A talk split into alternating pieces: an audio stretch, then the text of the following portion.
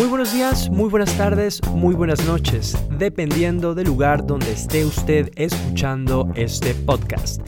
Mi nombre es Alexis Angulo y le quiero dar la bienvenida a este, su programa, desde Polonia, en español.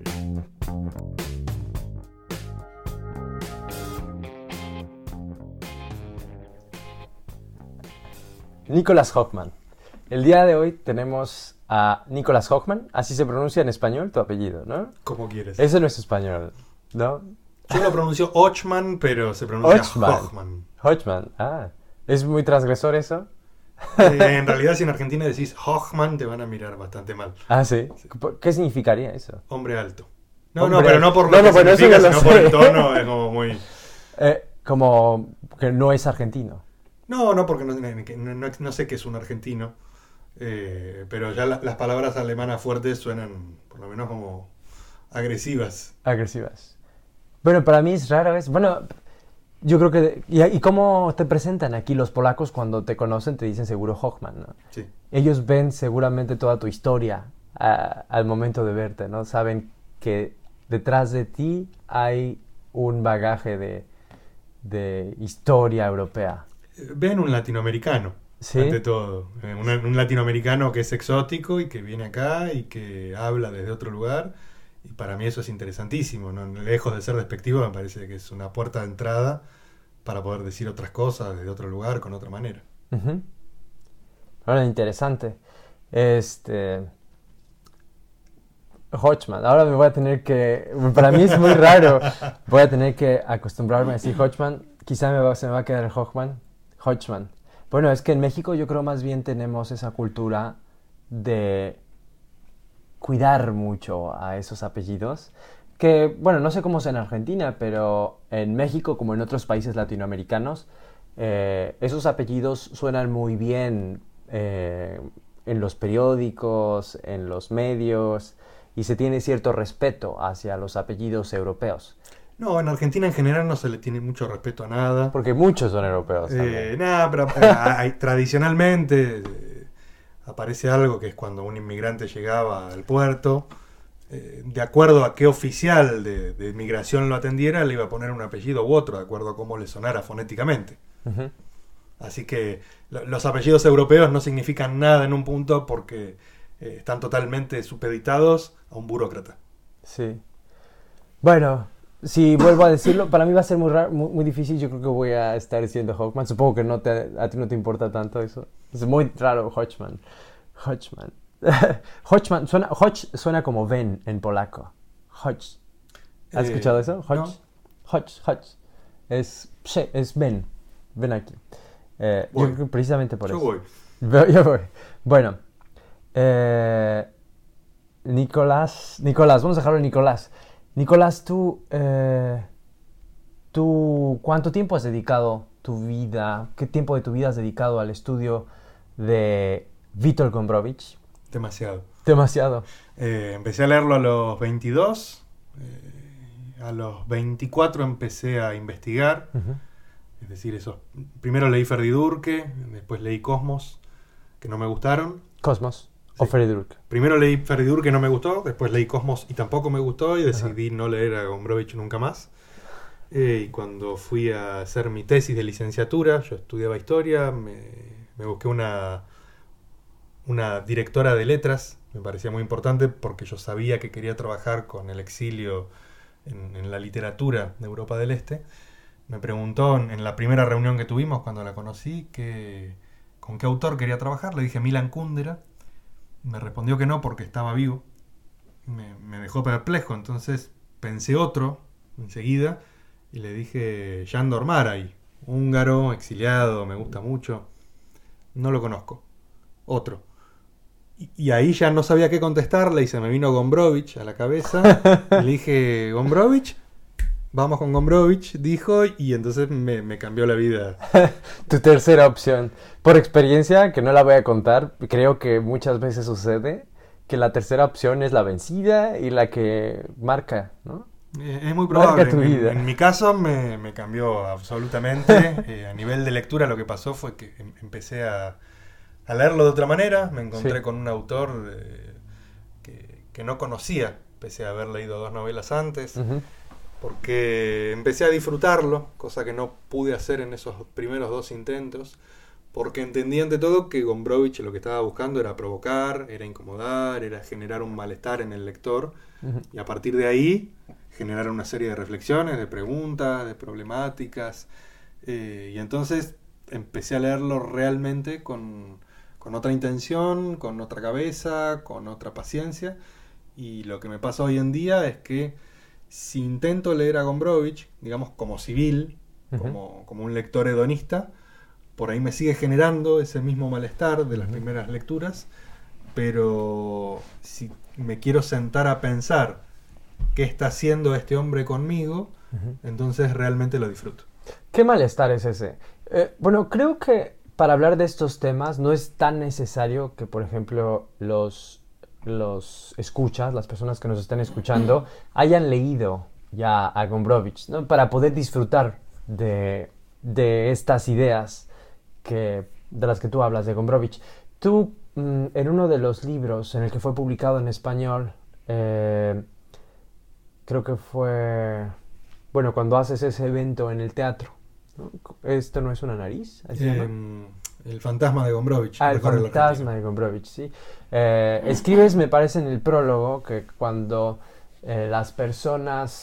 cuando dos personas se conocen y descubren que han leído a Vítor Gombrowicz, pues descubren que tienen mucho en común, ¿no? Mucho más en común de lo que creen. ¿Recuerdas esas palabras? Creo que sí. No sé si son mías, pero las recuerdo. Sí, bueno, espero que hayan sido tuyas. Entonces, sí, ¿estás de acuerdo? ¿Tú te firmas? De acuerdo al día, estoy...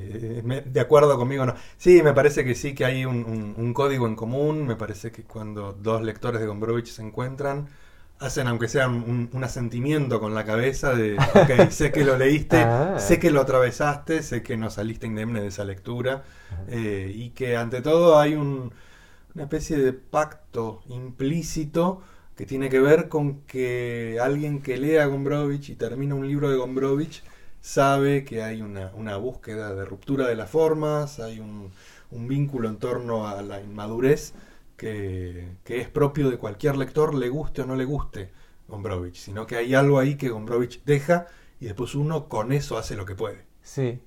Bueno, se habla también en la filología, en los estudios filológicos, se habla de un pacto que se hace con los lectores, entre el lector y el autor.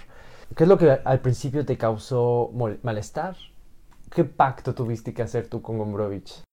Me parece que, por lo menos en mí, lo que me generaba mucho malestar y me lo sigue causando es, en primer lugar, una elección del lenguaje, un vocabulario, una gramática, un uso fonético de las palabras, de los temas, de la construcción de los personajes, como todo en Gombrowicz es incómodo, usa neologismos, usa palabras que las pone donde no van las palabras, uh-huh, entonces me parece que lo que hace eso es desorientar, en primer lugar, al lector, ponerlo a la defensiva, de ¿qué está pasando? Como no estoy leyendo algo normal, llamémoslo, uh-huh, no es habitual encontrar este tipo de literatura. Y me parece que cuando uno se permite navegar en eso, naufragar en esa literatura de Gombrowicz o de quien sea que proponga algo nuevo, innovador, diferente, lo que termina apareciendo es la posibilidad de entender a la literatura de otra manera, la posibilidad de compartir una narrativa desde otro lugar, y creo que Gombrowicz en eso es un autor muy generoso, que lo que permite es enfrentarse a un relato a partir de herramientas que uno no suele tener a mano. Uh-huh. ¿Cómo qué herramientas son esas? Me parece que esta cuestión de pensar en romper con las formas es muy importante. Gombrowicz, hacia el final de Gombrowicz, es un tipo que desde su primer libro, desde que escribió Bacacay, el libro de cuentos, que acá salió primero con el título de Memorias del tiempo de la inmadurez, ya estaba desde el título mismo hablando de estos tres tópicos, ¿no? de la cuestión de la juventud, a favor de la juventud, a favor de la inmadurez, en contra de las formas. Y en una entrevista que le hace Dominique de Roux poco antes de morir, él hace una reflexión que a mí me parece sabia, de algún modo, que es que él, que toda la vida se consideró el autor que rompía las formas, llegando a sus últimos días, se daba cuenta de que no había manera de salir de eso, que rompiendo las formas no había hecho más que construir una forma nueva. Y a mí me parece que hay algo muy cierto ahí, ¿no? Como rompemos las formas, queremos romper con las tradiciones para establecer otras formas, otras tradiciones nuevas. Queremos innovar con la literatura para ser conservadores con la literatura. Lo podemos pensar en la literatura, en la economía, en la política, en la vida social, en una pareja, en la relación con un hijo. Y me parece que Gombrowicz es un autor que lo que hace es proponer muchísimos temas que... Gombrowicz es un autor que murió hace 50 años, el año que viene van a ser 50 años, y propone una serie de temas que son absolutamente vigentes en el día de hoy, en Polonia, en Argentina, en el resto de Europa, en cualquier lugar, no sé si del mundo, pero al menos de Occidente. ¿Y por qué? ¿De qué manera están vigentes? Para mí, por ejemplo, algo que me resulta muy, muy sintomático, muy significativo, es la cuestión de cómo Gombrowicz trabaja, aborda, problematiza la cuestión del nacionalismo, la cuestión del patriotismo, la cuestión de qué hace un emigrante o la cuestión de qué hace un ciudadano dentro de su país frente a las formas de la patria con mayúsculas, ¿no? Uh-huh. La bandera, la escarapela, el himno, las costumbres, las tradiciones, el folclore. Y me parece que los ataques que hacía Gombrowicz a todo esto, sobre todo a partir de Transatlántico, que es un libro de 1953, o sea, es un libro que tiene 65 años, son totalmente relevantes para lo que pasa ahora, para lo que está pasando en Polonia, o en Argentina, o en Brasil, o en México.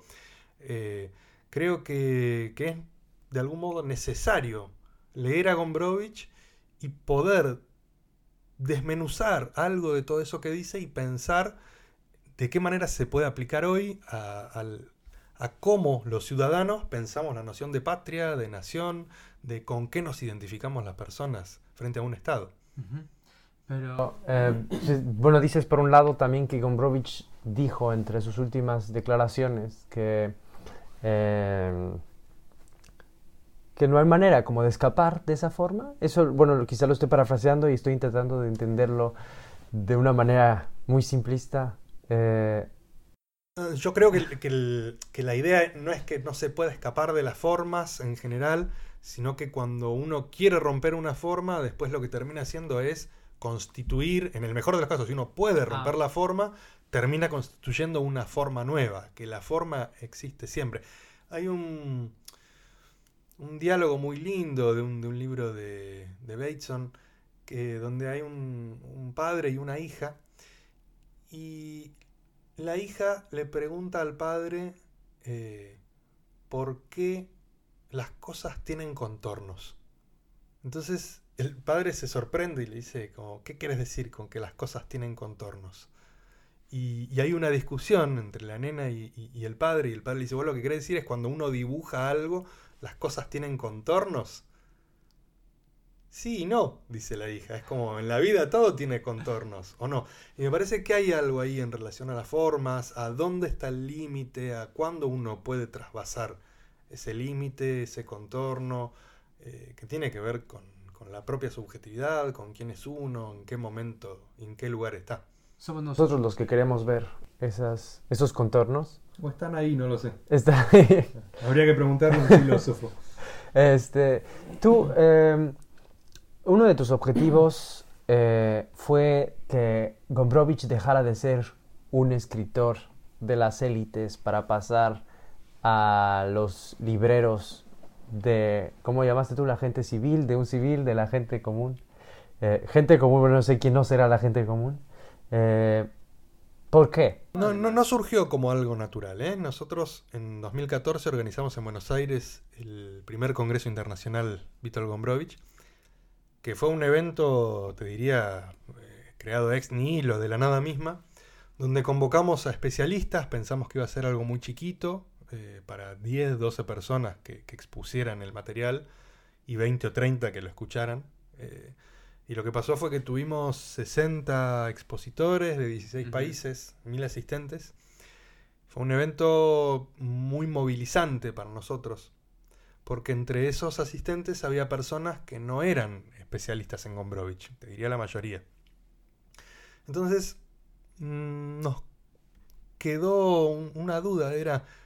¿se podrá ampliar el público? Porque en Argentina Gombrowicz en 2014 era un escritor que tenía un sector de lectores muy, muy de culto. Uh-huh. Gombrowicz es un autor muy poco conocido. Si vos parás a cualquier transeúnte en Buenos Aires y le preguntás no si leyó a Gombrowicz, sino si escuchó hablar de él, te va a decir que no.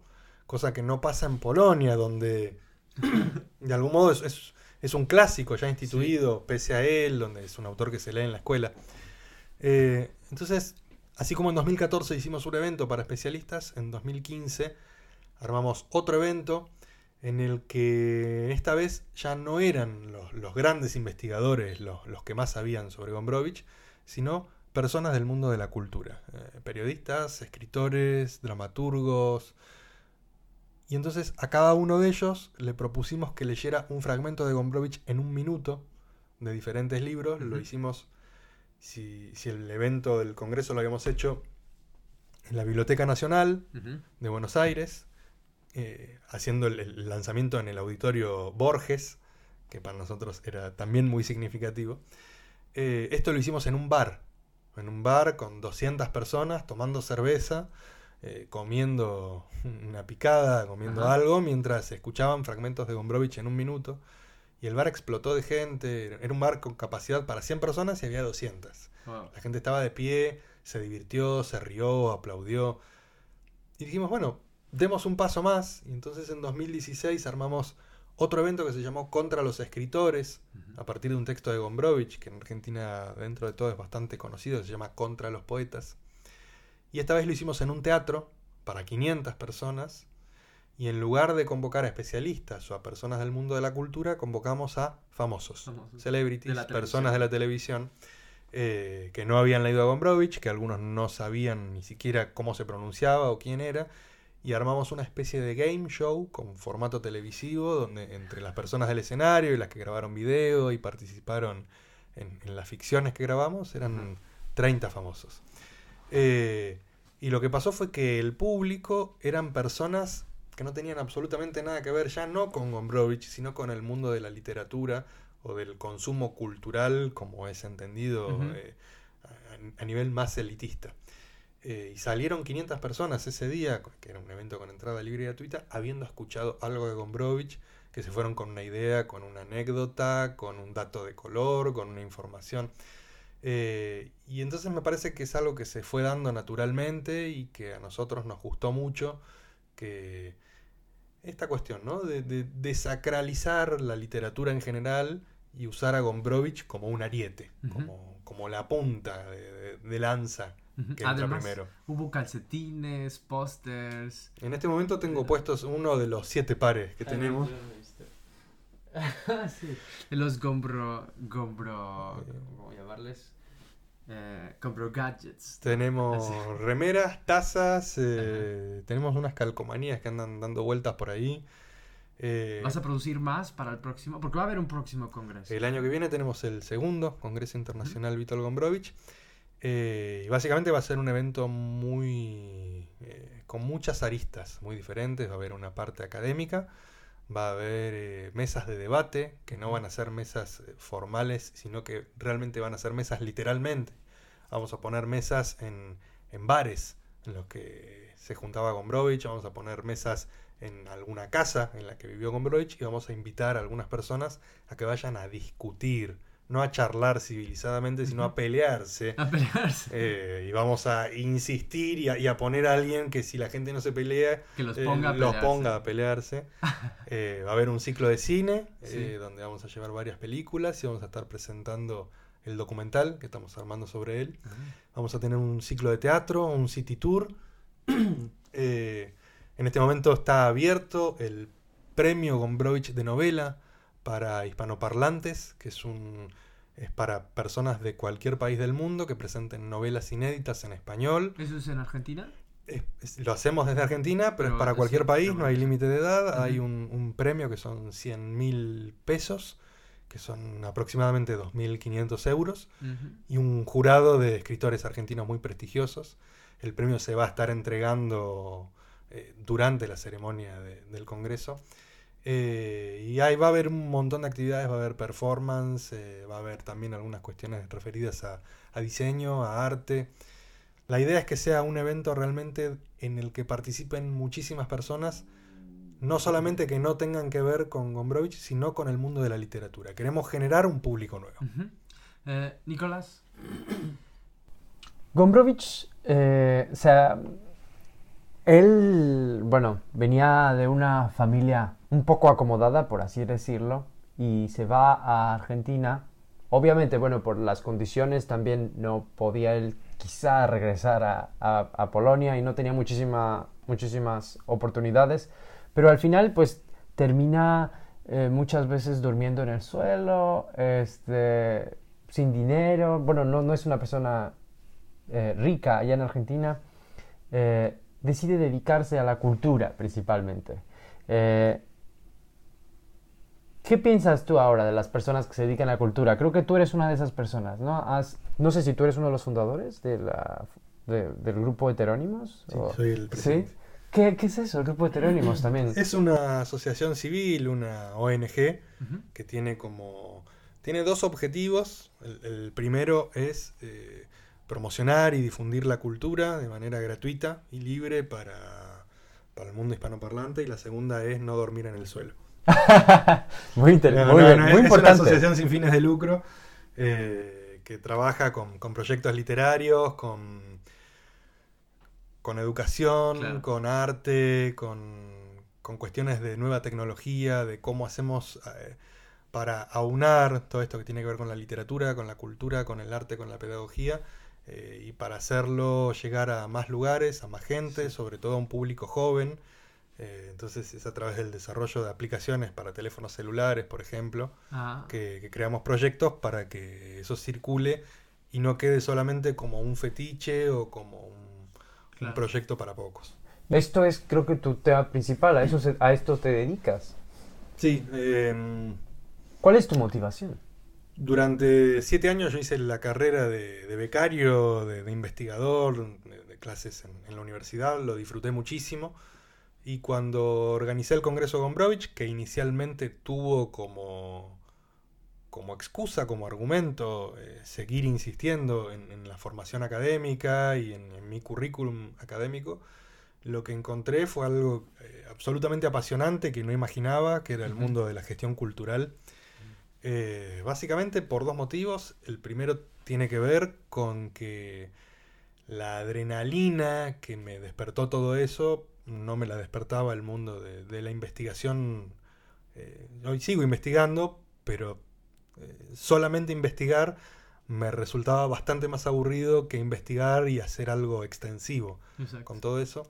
Y en segundo lugar, porque el Congreso Gombrowicz me permitió generar un grupo de amigos, uh-huh, de gente que no conocía o que conocía poco y con la que terminé teniendo un vínculo, te diría, cotidiano, diario, que en este caso tenía que ver con Gombrowicz como punto principal de referencia, punto inicial de referencia, uh-huh, y que después devino en cualquier otra cosa. Y me parece que la gestión cultural en este sentido lo que permite es eso, tener excusas para juntarse a hablar con gente que de otra manera por ahí no tendría cómo acercarme o qué proponerle, uh-huh, o no me animaría a decirle algo. Y de ahí termina saliendo un vínculo social que a veces deviene en amistad y a veces deviene en un proyecto de trabajo, pero permite establecer temas en común, uh-huh, que es lo que me apasiona. Uh-huh. Un escritor argentino importante, Ricardo Piglia, dijo que Gombrowicz era uno de los escritores, bueno, no recuerdo exactamente, estoy parafraseando, pero quizá dijo uno de los escritores más importantes o el mejor, eso fue dijo. Mira, pasa algo súper interesante con esa frase. Pero me parece justamente interesante esto, que se da un efecto de teléfono descompuesto. En el que no termina bien, ¿no? Yo, la verdad que lo que se lee muchas veces es que Piglia, es como decía Piglia, ajá, Borges y Gombrowicz son los 2 autores argentinos más importantes del siglo XX. Ajá. Entonces ahí se lee primero la ubicación de Gombrowicz como un escritor que es parte de la élite, uh-huh, del campo literario, Pero por otro lado, una provocación de ponerlo a Gombrowicz al lado de Borges y de sacar de ese panteón a un montón de otros que supuestamente deberían estar. Yo la verdad que nunca encontré que Piglia dijera eso. Ajá. Quizás en alguna parte lo escribió. Piglia dijo cosas parecidas, habló muy bien de Gombrowicz, realmente lo posicionó como un escritor muy importante para la literatura argentina, lo comparó con Borges en algunas cuestiones referidas a la tradición, pero alguien en algún momento hizo esa asociación, como dijo Piglia, y entonces después sistemáticamente se empezó a referir que Piglia había dicho, cosa que Piglia, por supuesto, nunca jamás se ocupó en desmentir. Entonces, yo realmente no sé si es que hubo un malentendido donde alguien hizo decir a Piglia algo que Piglia no había querido decir, o si Piglia, hábil, provocador como era, y que para mí es el crítico que más hipótesis de trabajo, más conjeturas tuvo a lo largo de su vida sin desarrollar, era una máquina de tener ideas y de tirarlas para que las desarrolle otro. En algún momento no lo habrá dicho en una charla de café, en serio buen chiste, y entonces alguien lo tomó y dijo como dijo Piglia. La verdad es que a mí no me importa si lo dijo o no lo dijo, lo que me importa es que ese malentendido, esa frase apócrifa o verdadera, sirve para poner a Gombrowicz en un lugar de privilegio que permite después generar nuevos lectores o generar nuevas lecturas, por lo menos. Bueno, invita por lo menos. Y bueno, por ahí va mi pregunta. ¿Aportó mucho Gombrowicz a la literatura argentina? ¿Cuál fue la aportación? Bueno, ya sabemos que fue utilizado incluso en algunos... es material también, es uno de los personajes en una novela, o en una novela argentina. Estuvo citada, creo, en Rayuela también, Ferdydurke. Pero además de eso, ¿qué fue lo que aportó a Argentina? No sé si aportó algo, lo que seguro es que no aportó mucho. Él se sentiría muy bien con esa... a mí me parece que Gombrowicz todo el tiempo quería llegar y quería no llegar. Que Gombrowicz quería pertenecer y quería no pertenecer. Cuando Gombrowicz llega a la Argentina sabe que tiene que ir a rendirle pleitesía al Grupo Sur, a Victoria Ocampo, Borges, Bioy Casares, Silvina Ocampo, que eran los que manejaban quién triunfaba y quién no en la literatura, y lo que hace es ir y sistemáticamente perder cualquier tipo de chance de tener acceso a eso, porque se autoboicotea permanentemente. Me parece que eso que le pasaba en relación al campo literario argentino le pasaba en la vida en general. Creo que Gombrowicz quiso dejar un legado y a la vez se ocupó de que ese legado no llegara a ninguna parte y que pese a eso hay escritores, sobre todo hay lectores que deciden apropiarse no de lo que Gombrowicz quería dejar, sino de lo que pueden. Hay un fragmento de Ferdydurke que a mí me gusta mucho, en el que Gombrowicz, que era un tipo que permanentemente necesitaba aclarar qué quería decir para que el lector entendiera lo que él quería que entendiera, que llena sus libros de prólogos y prefacios y de notas, y explica en cartas y en los diarios y en entrevistas. Y en Ferdydurke en un momento dice que un autor puede querer marcarle el camino al lector de mil maneras diferentes y puede escribir con determinados signos de puntuación y con una gramática, pero el lector está leyendo, pasa una mosca y se distrae y entonces la lectura cambia radicalmente. Y me parece que con Gombrowicz pasa eso, que Gombrowicz quiso dejar un tipo de literatura, quiso marcar a los escritores argentinos o a los lectores argentinos o mundiales de una manera determinada y pasaron muchas moscas y los lectores hacemos con Gombrowicz lo que podemos y no lo que él hubiera querido, que me parece lo más sano. Pero ahora me parece que podemos llamarte como un puente entre Argentina y Polonia al dedicarte a Gombrowicz, por lo menos está haciendo eso, ¿no? Está siendo la razón por la que tú estás aquí también para hacer... conexiones, quizá para este congreso sobre Gombrowicz, Pero bueno, está funcionando de alguna manera como un vínculo entre los dos países, por lo menos entre Polonia y Argentina.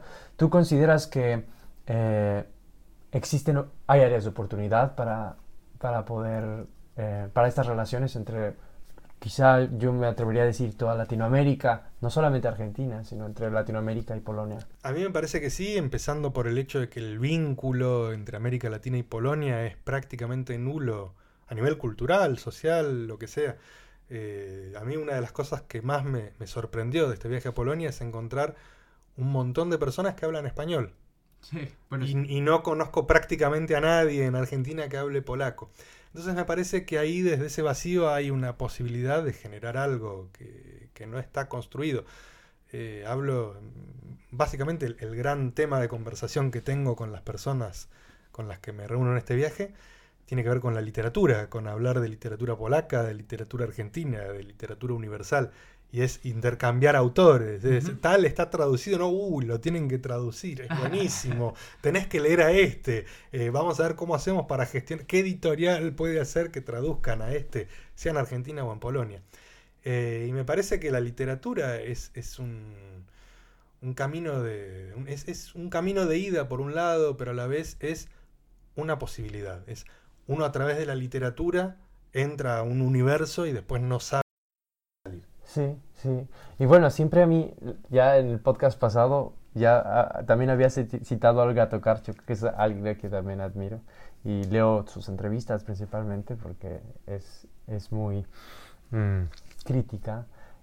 Ella decía, ¿no?, en una de sus notas que ella escribió cuando hicieron un especial en Gazeta de Borcza, que es un periódico muy conocido aquí,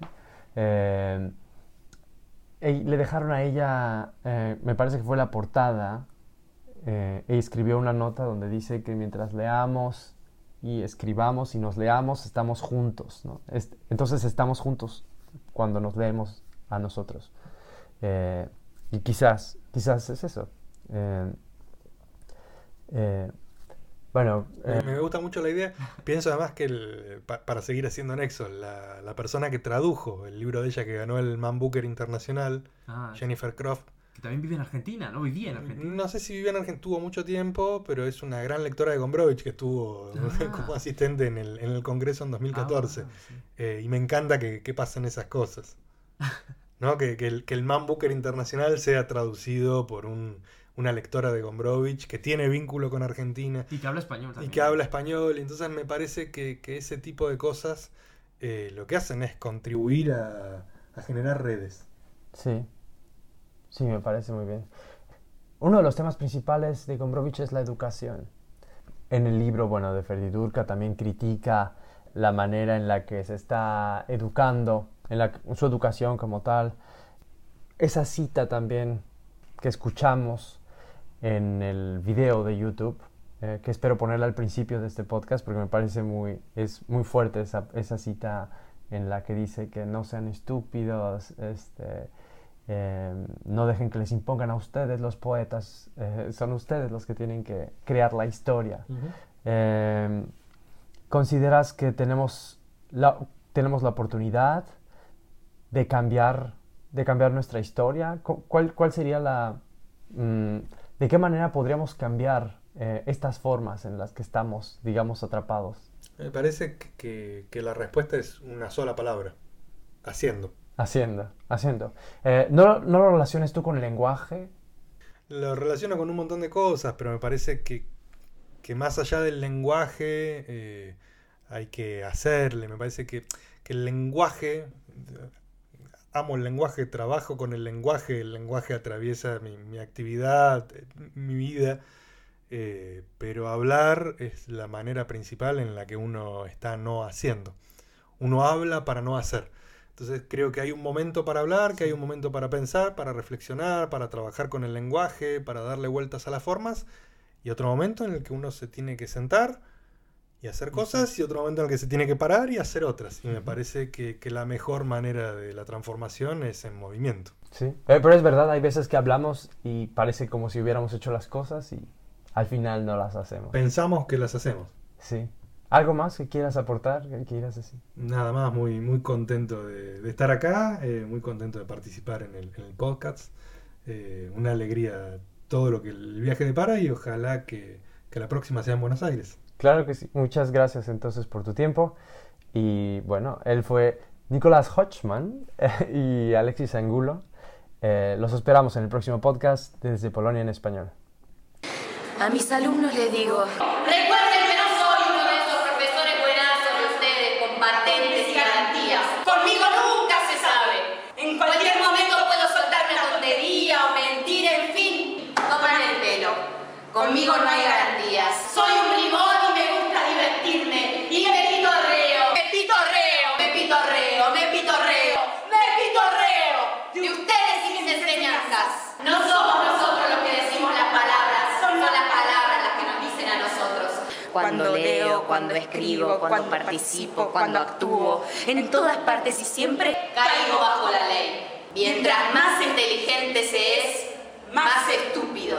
¡Estúpidos! Porque permiten que la historia les imponga a los poetas.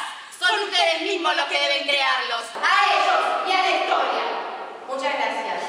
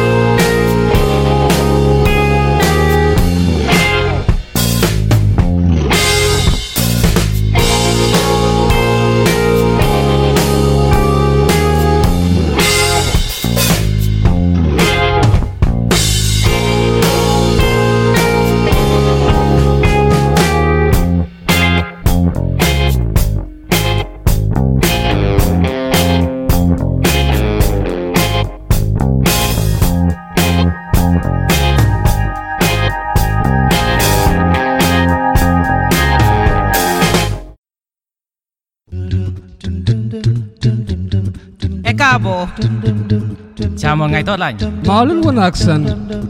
Todo de bom. Marhaba. Bienvenidos. Привет. Вітаємо. Вітаю вас. Bienvenidos.